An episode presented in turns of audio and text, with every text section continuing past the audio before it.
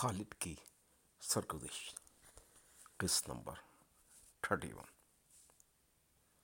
ملتے کہاں ہیں ایسے محبت رسیدہ لوگ؟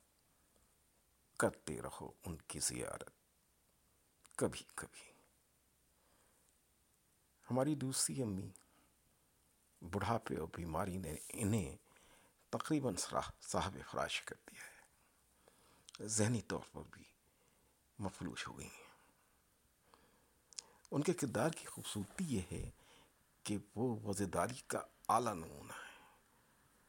واصف علی واصف کا یہ قول، دیکھو بے ضرور بے ضرر ہو جاؤ۔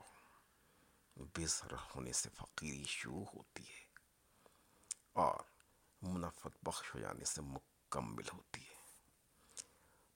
ان کے اوپر پورا صادقات ہے۔ خاندان بھر میں اس حوالے سے ان کی بڑی شہرت تھی کہ بہت بے ضرر خاتون ہے۔ امی کی قدامت پسند، سوچ میں جہاں ان کے باپ کے گھر کا بزرگانہ ماحول تھا، وہاں ان کی سوچ میں سسرال کے حوالے سے بھی خدشات تھے۔ بچیوں کی پرورش کرنے میں انہوں نے بڑی احتیاط دور اندیشی اور سختی برتی۔ اسے یوں بھی کہا جا سکتا ہے کہ ان کی سوچ بہت دور تک دیکھتی تھی۔ انہیں علم تھا کہ بھرے پورے سسرال میں پاپا کی مالی پوزیشن اور بھائیوں کے مقابلے میں کم ہے۔ بس سماج کے بے رحم رویے سے واقف رہی بچیوں کے حوالے سے کسی کی بھی اٹھتی ہوئی انگلی، ان کی بچیوں کی شادی بیاہ میں مشکلات پیدا کرنے کا باعث بن سکتی تھی۔ احتیاط ان کی زندگی میں اس قدر حاوی ہو چکی تھی۔ گھر میں بڑا آئینہ تک موجود نہیں تھا۔ کہ بچیاں بنٹھن کے اپنے آپ کو کہیں آئینے میں دیکھتی اور اپنے اوپر پاری نثاری ہو کر اپنے اوپر کالی بندیاں نہ لگا لیں۔ یہ شیر بچیوں کی شادی کے موقع پر اپنے معنی کی پوری تشریح کر رہا تھا۔ اپنے محل میں گڑیاں کھیلت تھیں سیاں نے بھیجے کوہار رہے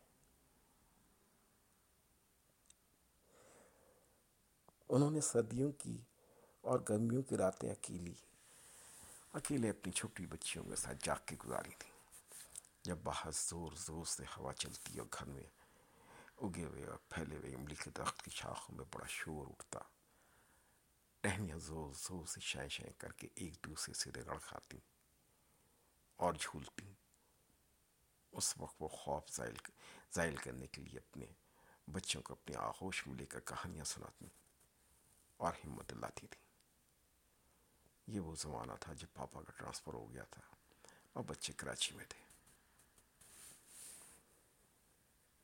گھر میں کھانا پکانے کے حوالے سے بھی وہ حکیمانہ طرز عمل رکھتی تھیں۔ ان کے خاندان میں بڑے نامور حکیم گزرے تھے۔ اس لیے کھانا بنانے کو وہ عبادت قرار دیتی تھی کون سی چیز گرم ہے یا سرد ہے؟ کون سی چیز ثقیل ہے یا بادی ہے؟ کون سی سود ہضم کھانا پکانے میں کھانے کا کمبینیشن مد نظر رکھا جاتا تھا مثلا ارہر کی دال کے ساتھ لوکی کا رائتا ارد کی دال کے ساتھ شامی کباب چاول کے ساتھ کچری کی چٹنی لازم و ملزوم تھی ہم مشورہ دیتے امی آپ ہوٹل کھولیں تو اس کا نام حکیمی کھانوں کا ہوٹل رکھیے گا سارے مسالے گھر میں سل سل بٹی پر پسنے کی باعث کھانے کا ذائقہ لاجواب ہو جاتا تھا۔ بیماریوں کے علاج کے حوالے سے بھی ان کو خاصا دخل تھا۔ ملیریا کے لیے نیم کے درخت کی نمولیوں کو سکھا کر روزانہ بچیوں کو کھلائی جاتی۔ فلو ہو جاتا تو اس دن کڑھی بنتی۔ قبض ہوتا تو امرود علاج بتایا جاتا۔ کبھی کبھی تو ہم ہنس دیتے۔ کہتے امی، قبض کا بہترین علاج ہم بتائیں۔ پان کی گلوری ہمیں پکڑاتے ہوئے بڑے اشتیاق سے فرمائش کی۔ ہاں ہاں میاں، ضرور۔ ہم نے بونگ ماری۔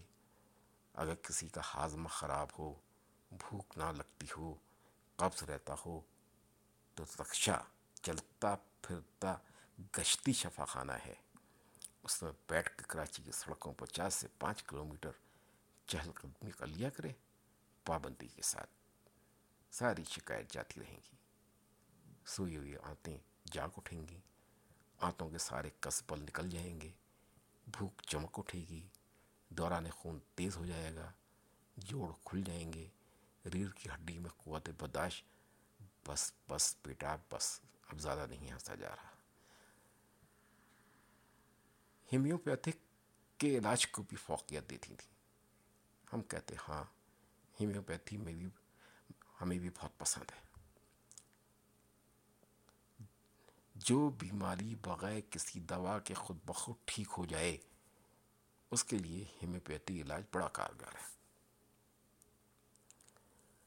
ہمیں لٹریچر کے شوق نے جہاں زندگی پڑھنے کی سمجھ ادا کی تھی وہاں آدمی پڑھنے کے لیے بھی صلاحیت ادا کر دی تھی ہمیں وہاں رہتے ہوئے احساس ہو گیا تھا کہ امی کیا سوچتی ہیں ان کے فکر و احساسات کیا ہیں اور ہم ان کے اعتماد کو کیسے حاصل کر سکتے ہیں؟